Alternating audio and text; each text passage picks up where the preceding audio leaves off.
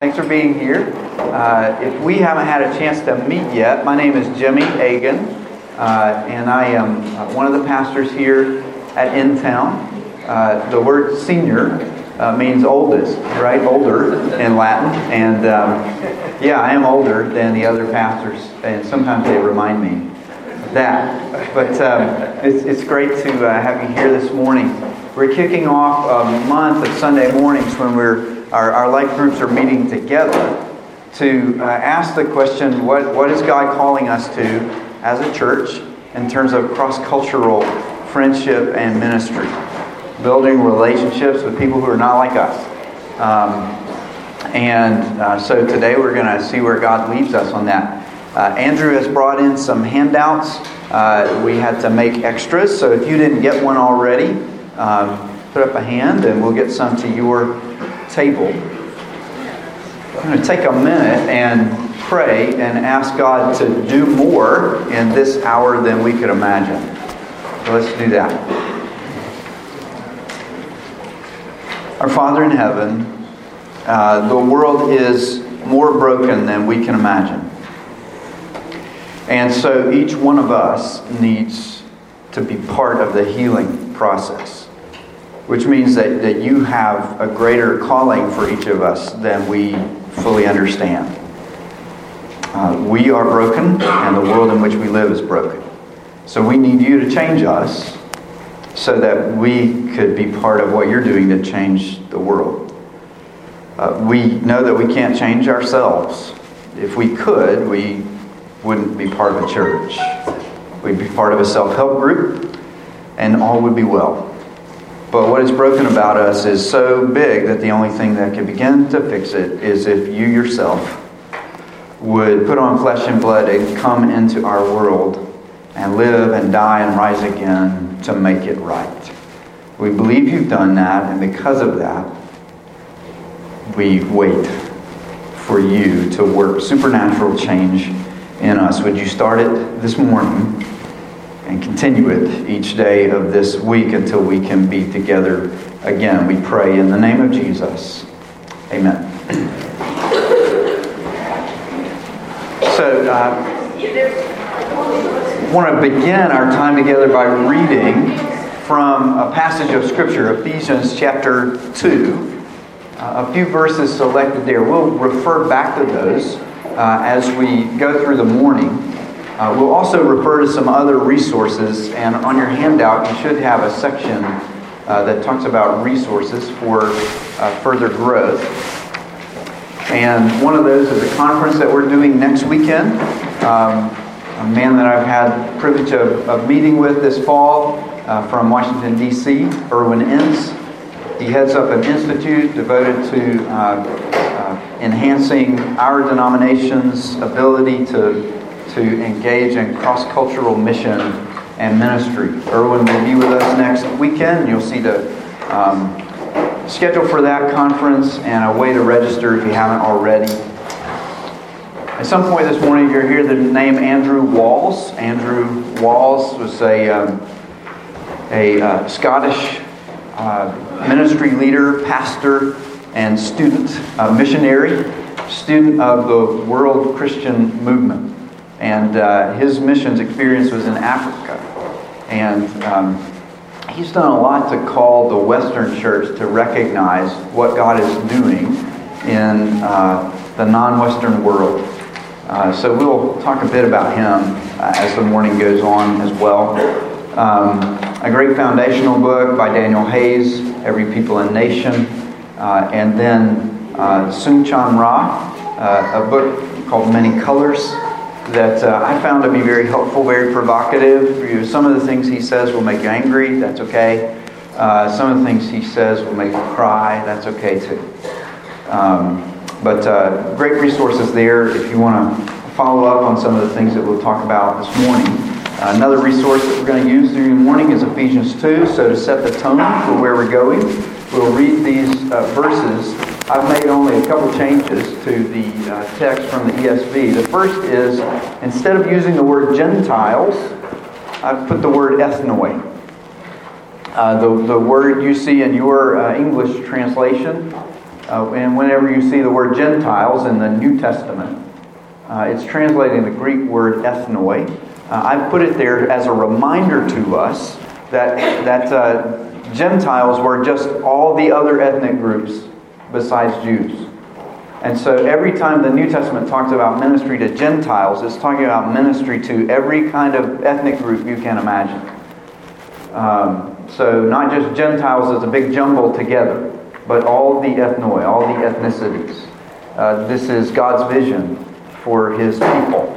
Uh, also in verse 14, where the ESV says that Christ came to create one new man, I put the word humanity as a reminder that, uh, that, that Jesus is built. I mean, that's what the ESV translators meant, just making it a little more clear. So let's read from Ephesians 2.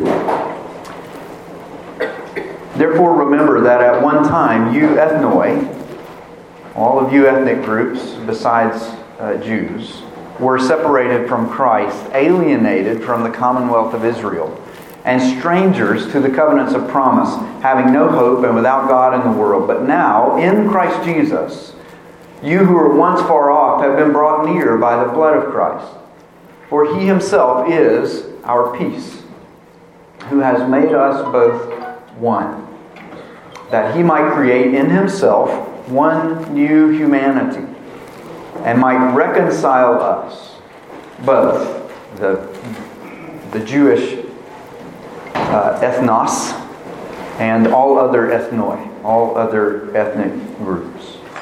They might reconcile us both to God in one body. And he, Jesus, came and preached peace to you who are far off and peace to those who are near. For through him we both have access in one spirit to the Father. So then, you are no longer strangers and aliens, but you are fellow citizens with the saints and members of the household of God. You hear that vision? That, that God wants the church to be the kind of place where anybody who comes understands that they're not a foreigner or a stranger, that, that they're part of the family um, no matter what their ethnicity, no matter which of the ethnoi they come from. It's God's vision right here in His Word. This household is built on the foundation of the apostles and prophets, with Christ Jesus Himself being the cornerstone, in whom the whole structure, joined together, grows into a holy temple in the Lord. In Him, you also are being built together into a dwelling place for God by the Spirit.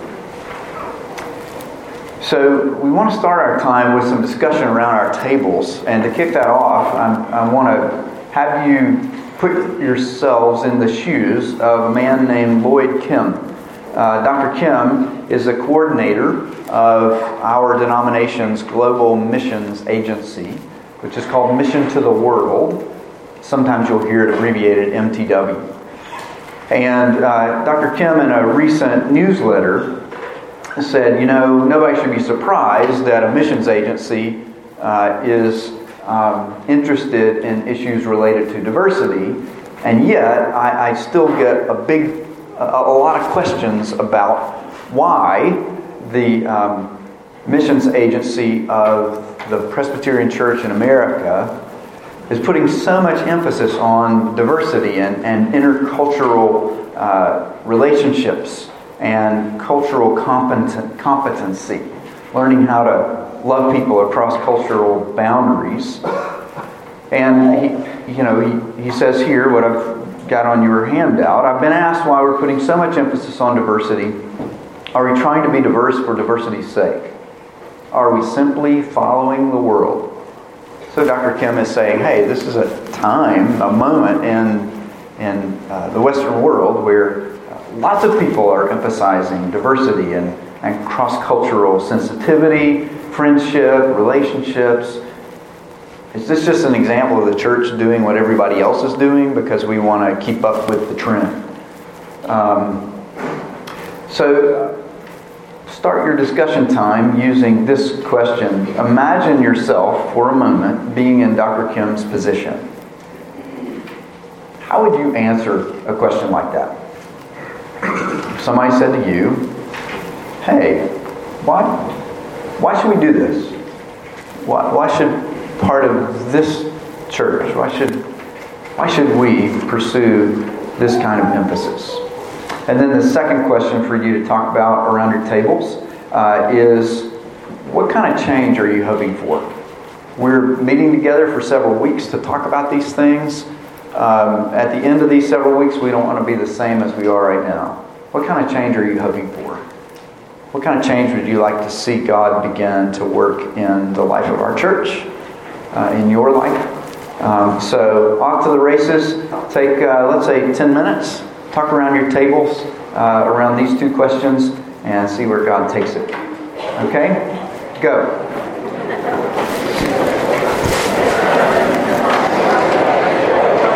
Let's, uh, we get a preview of where we're going over the next four weeks. Um, start with a confession. If, if someone had asked me that question that Dr. Kim is wrestling with now, if they had asked me that question three years ago, I don't know that I would have had a good answer. So there's part of me, I, I wish I could say, man, when, when I came here from St. Louis, I had this vision for uh, how in town could be on the cutting edge of living out what the scriptures say in terms of cross cultural friendship, relationships, cross cultural ministry. I wish I could tell you that uh, I came here understanding what it takes to do those things, the cost that it requires, uh, and, and the, the, the, hard work of loving one another across cultural boundaries. And I had a plan and a vision. I didn't. Um, th- these are all things that I'm learning. Um, and uh, that, that, being here at InTown and being here in Atlanta is, is teaching me these things. So if, if, you want to know all the answers, mm, ask somebody else. I don't know yet. But I've, I've been thinking this through, and uh, now somebody would ask me these questions. You know, why now? Why, why, why put all this emphasis on uh, cross-cultural uh, friendship, relationships, cross-cultural ministry? Um, why this? Why now? And why us? Why a church like InTown? I mean, sort of uh, look around the room. We, not, we may not be the best at this. We, we, we aren't. We're a predominantly white church, part of a predominantly white denomination that's part of a predominantly Western English speaking Anglo uh, Presbyterian tradition let somebody else carry this ball because we're not real good at it. I no, we can't. This is our ball because Jesus is our Savior. this is His vision for all of His people and for every congregation, local embodiment of His church. Uh, and so, uh, even the church that thinks they're great at this needs to get better at it. The church that thinks they're lousy at this needs to get started. And um, so, I've, I've put together uh, recently a kind of a six part answer to that question uh, why this, why now, why us? And so, today we'll look at two of those six. And the next time I'm with you, two weeks from now, two more. And then the, the final week, the, the last two. And so, kind of a six part answer. Uh, and the two parts we'll talk about today are because of what God's doing through the gospel and because of what God is doing globally. Uh, why should InTown start to see cross cultural friendship and ministry as an essential part of our calling to pursue gospel restoration right here, right now, where we are? Why? And first two parts of the answer to that is because of what God is doing through the gospel and what God is doing around the globe. So let's talk about this too for a few minutes. Uh, what's God doing through the gospel? Well, we got a taste of that reading Ephesians 2 earlier. That God is breaking down the walls of hostility between ethnic groups. That's one of the reasons He sent Jesus uh, to the cross, was to make peace where there was strife and division. And that's his vision for uh, the world, is to create one new human race that has in common not a, a common cultural and ethnic background, but we have in common faith in Christ. And that, that faith in Christ now uh, gives us strength to do the hard work of pursuing unity um, and learning to uh, respect people who uh, come from a different background than we do, learning to love people who think our taste in music is uh, nuts. And we think their uh, songs are unsingable, and uh, people who you know hate being in churches where uh, the clock is so important and you have to end on time, and then we get frustrated by going to worship. Last last Sunday, my family gave me a treat. I didn't have anything to do here in town on a Sunday morning. That's a rare thing for me to be in Atlanta with nothing to do on a Sunday morning. Uh, so would, would go with me and visit another church here in Atlanta? We love InTown. We, we hate, hate it when we can't be here, but uh, we like to visit other churches as well. Can we go to my friend Tito's church? And um, I think it would encourage him for, for me to be there. You can't be a friend of a pastor if you've never gone to his church. Right? So I'm Tito's friend. I got to go to his church. Um, you walk in, it's a, it's a smaller church where when, you know, seven Anglos show up, Another Anglo walks up and says, What are all you Anglos doing here? Um, we're kind of conspicuous, right? And um, there are only six Agans, but we had a friend. So there are seven of us. And uh, the worship service starts at 10.30. It says it right there on the website, right? What do you know culturally about a, a mixed Latino Anglo congregation? How likely is it that they're going to start on time at 10.30? So, you know, 1040, 1045, worship's getting started. They're like, there's the seven of us and five other people in the room. Um, that drives some people crazy because they come from a cultural background that really emphasizes punctuality and the clock. Right? Well, okay. That's part of what it means to pursue relationships across cultural boundaries. Is that we don't immediately say, that's wrong, that's bad, we're right and, and they're not. Um, yeah, you, you, do the hard work of sitting there and feeling awkward for 10 minutes and waiting for everybody else to show up. Um, so that's what God is doing through the gospel. That, that He wants all ethnic groups to come together under one head. Ephesians 1.22 talks about that. God placed all things under His, that's Christ's feet and appointed him to be the head over everything for the church. God wants to bring everything under the lordship of Jesus. Everything includes every material thing, but also every people group. And to make us one humanity, one new church. That's what he's doing through the gospel. When we talk about this kind of ministry, we aren't talking about something other than Jesus.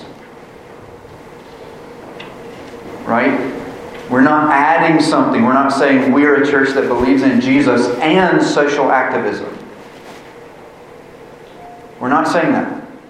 We're saying we believe in Jesus and we believe that the scriptures say that this is at the heart of the gospel that Jesus brought into our world. And we don't know how to follow him in this. We may not be very experienced at it. We may not be very good at it. But we're going to follow him in this because we love him. And if this is where he is leading, then this is where we want to follow. So, uh, Andrew Walls, I mentioned to you earlier, he's written lots of books on uh, these kinds of issues. And uh, he puts it this way that when you read Ephesians 1, verse 22, all things under the feet of Christ, verse 23 goes on to talk about the church his body, which is the fullness of him who fills everything in every way. Andrew Walls reflects on that and he says the very height of Christ's full stature, fullness, can only be reached when all these different cultural groups and ethnicities come together in the body of Christ. That the fullness of Christ isn't reached when this ethnic group uh, finds its greatest maturity separately and independently from these others. And we all kind of seek our own growth and maturity separately. That the fullness of who Jesus is won't be seen anywhere in the world until all things are brought together under him, including all the ethnoi, all the nations, the Gentiles, the ethnic groups. This is God's purpose for his church as a whole. Therefore, every part of his church ought to make it their purpose. And I have to say, I, I think for too long I've been like, you know, let, let somebody else do this. Let somebody else more qualified. I'm a white guy who's almost 50. I'm not woke. I'm not the best qualified to lead in this. But wait a minute. The scripture doesn't say, do this if you're qualified. Scripture says Jesus is qualified. He knows what he's doing. We're following him.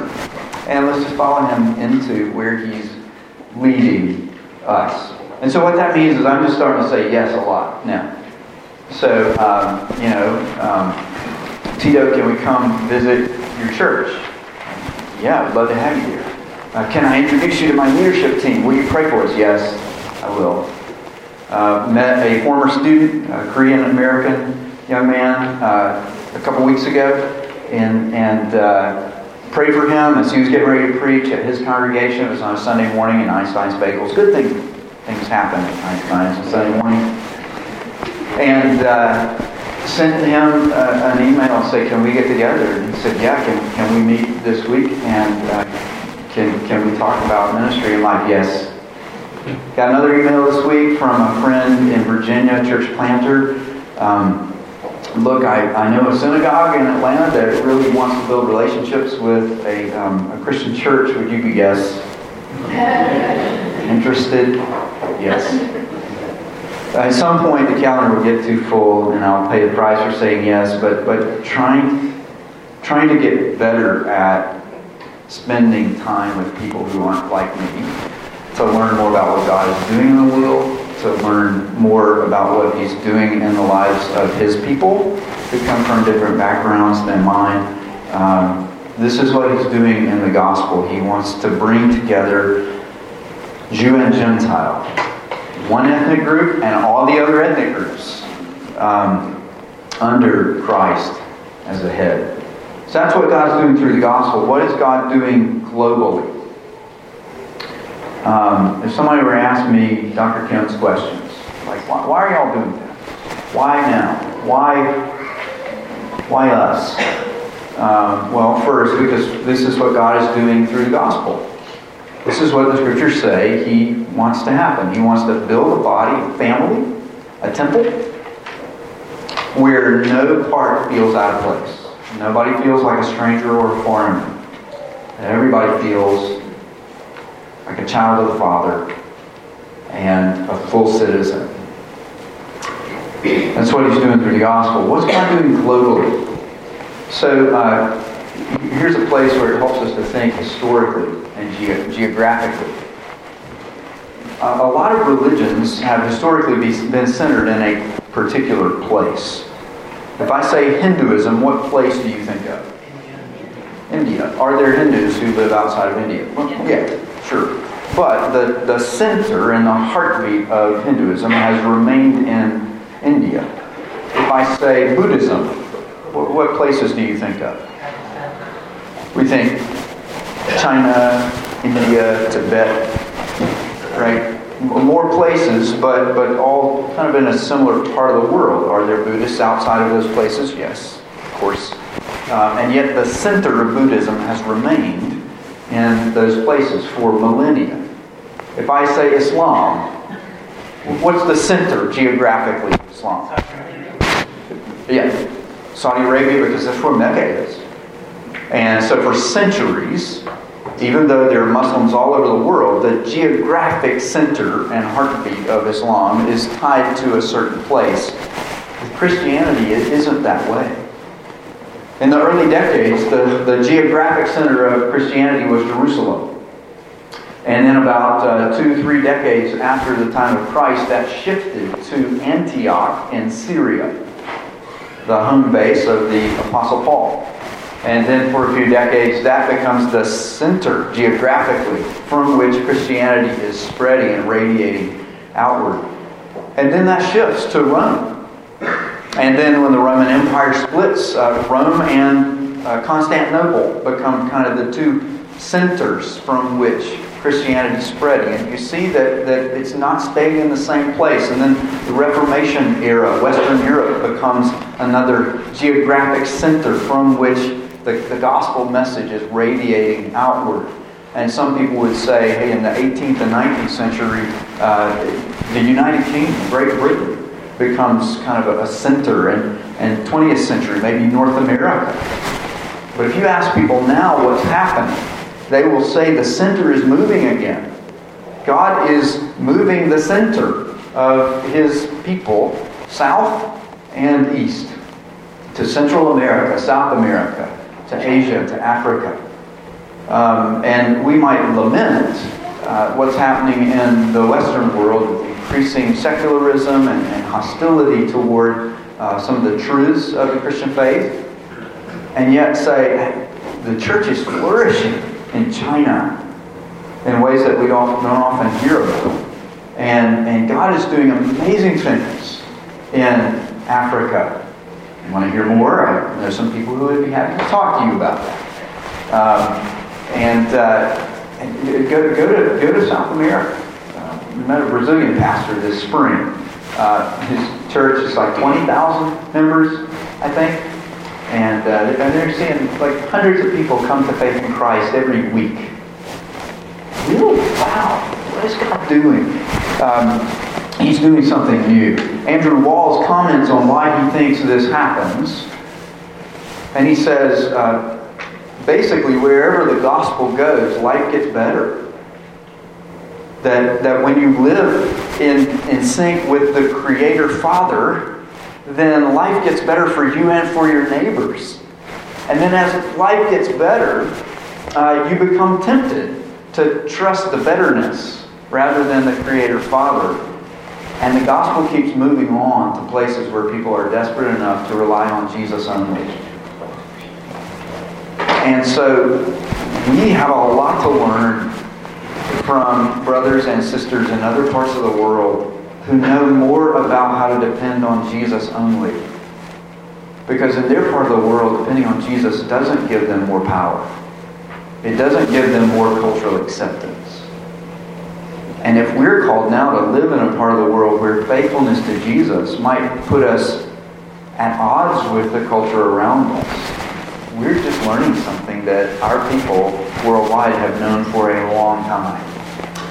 And so, um, as we get better at building friendships across cultures and learning what God is doing and has been doing in other parts of the world and what it means to, to be a follower of His from Ethiopia, what it means to follow Him if you're from Korea, what it means to follow Him if you're a second generation Korean American, um, what it means to follow Him if you're from China. Um, knowing those things will, will put us more in touch with what God is doing around the world and uh, throughout the globe. And what he's been doing for centuries, right? He hasn't let uh, the good news about Jesus take root in one place and be centered there forever. There's been this movement around the world, and he's moving again. And if we continue to think that all of God's purposes revolve around English speakers who are from the Western world, or from North America in particularly, then we're going to be out of sync with what He is doing in our time. Um, we're not just out of sync with what's going on culturally, we're out of sync with what God is doing globally. And we want to be in sync. So the more we embrace a calling that has a cross-cultural component, the better aligned we will be with what God is doing in the world. So um, those are two answers to the kinds of questions that Dr. Kim is getting.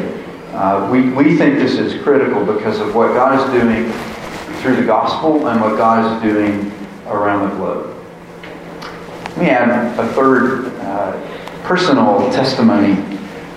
Um, back in August, there was a, an event here uh, called One, One Race. It's a movement. They sponsored an event at Stone Mountain and um, had uh, just invited people from all over Atlanta, from all kinds of backgrounds and churches, to come together and to uh, engage in a time of repentance before God uh, and worship and asking Him to help us be part of. Is that my alarm going on? It might be. Yes, it is.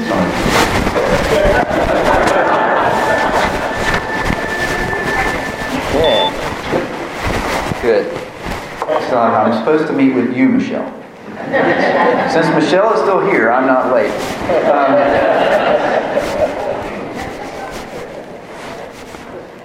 so during that time, as, as all these people were gathered and just saying, hey, we, we think God wants us to be part of the solution to uh, a lot of the uh, racial um, difficulties that are part of life in America in the 21st century. We, we, we think we think this is OneRace's slogan that, that the cure for a divided nation is a united church. That it would be good for our neighbors if we get better in the church at loving each other. It would be good for our, our whole culture. And as part of that, you know, time of worship and singing, and uh, we don't all come from the same culture, okay? And so that, that includes church cultures. And uh, if you hang around a Presbyterian church long enough, there will be a lot of scripture passages read every time you worship. A lot of Bible. Need me my Bible. Well, the planners of this particular worship event uh, on Stone Mountain didn't come from that background.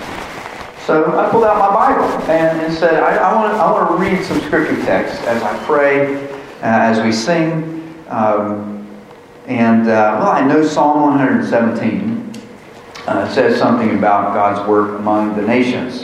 So I just read that morning Psalm 117, started, worked my way all the way through the end of the Psalms. And every time this cross-cultural emphasis came up, I marked it. Here's some of the passages that I marked. Psalm 117, Praise the Lord, all you nations. Extol him, all you peoples. For great is his love toward us. And the faithfulness of the Lord endures forever. Praise the Lord. Also marked Psalm 119, a psalm about God's Word, right? Well, guess what? You read and you find this in the middle. I am a friend to all who fear you, to all who follow your precepts. The earth is filled with your love, O Lord. Teach me your decrees. I haven't always been a friend to all who follow the Lord. I haven't hated them. I haven't been racist. Right? You pat me on the back for that, right? That's not what this text says. This text says I should be a friend. Have I been saying yes to pursuing friendship with people who aren't like me? I haven't always. I'm learning to. Psalm 120 uh, says this Too long have I lived among those who hate peace. Also marked, uh, I, I, can't read them all to you, we don't have enough time. Psalm 133 says this How good and pleasant it is when brothers live together in unity. How good it is when all of us, one family, one people, live together in unity. Now, this is not some pipe dream. We're not saying that everybody in the whole world can be unified by just seeking unity. Only Jesus is big enough and good enough to unite people from the whole world under himself. Right? That's, that's the only place that, that this will really come from long term. Uh, that's our hope. And then as we get toward the end of the Psalms, this theme keeps coming up. And this is how the songbook of God's people, the Psalms, ends. Let everything have breath the Lord. And uh, so one of the things I recognize is that Scripture is full of invitations to seek relationships with people who are from different cultural and ethnic backgrounds. Some of those people are people who don't follow Jesus, and part of my uh, friendship with them would be hoping that I could invite them to know the Lord. But, but many people are my brothers and sisters in faith in Christ, and, and I've just not been saying yes to friendships with them the way that I should, and um, learning to do that. So that was a significant time for me on, on the mountain right? To, to walk through the scriptures and see, oh, this is not something that's a, a moment of social activism in the 21st century. This is not a millennial thing. This is not a post 60s thing. This is at the heart, heart of what God has always intended for his people. Um, a church like ours, the Presbyterian Church in America, has typically sought that by sending missionaries to other nations. That's an important ministry. I think what we're seeing now from Scripture, though, is that this isn't just a calling for specialists who travel to faraway places. Uh, this is a calling for every one of God's people, wherever we are, as Jesus brings all things together under Himself and creates from all the ethnic, all the ethnic groups, one new humanity uh, where there's peace.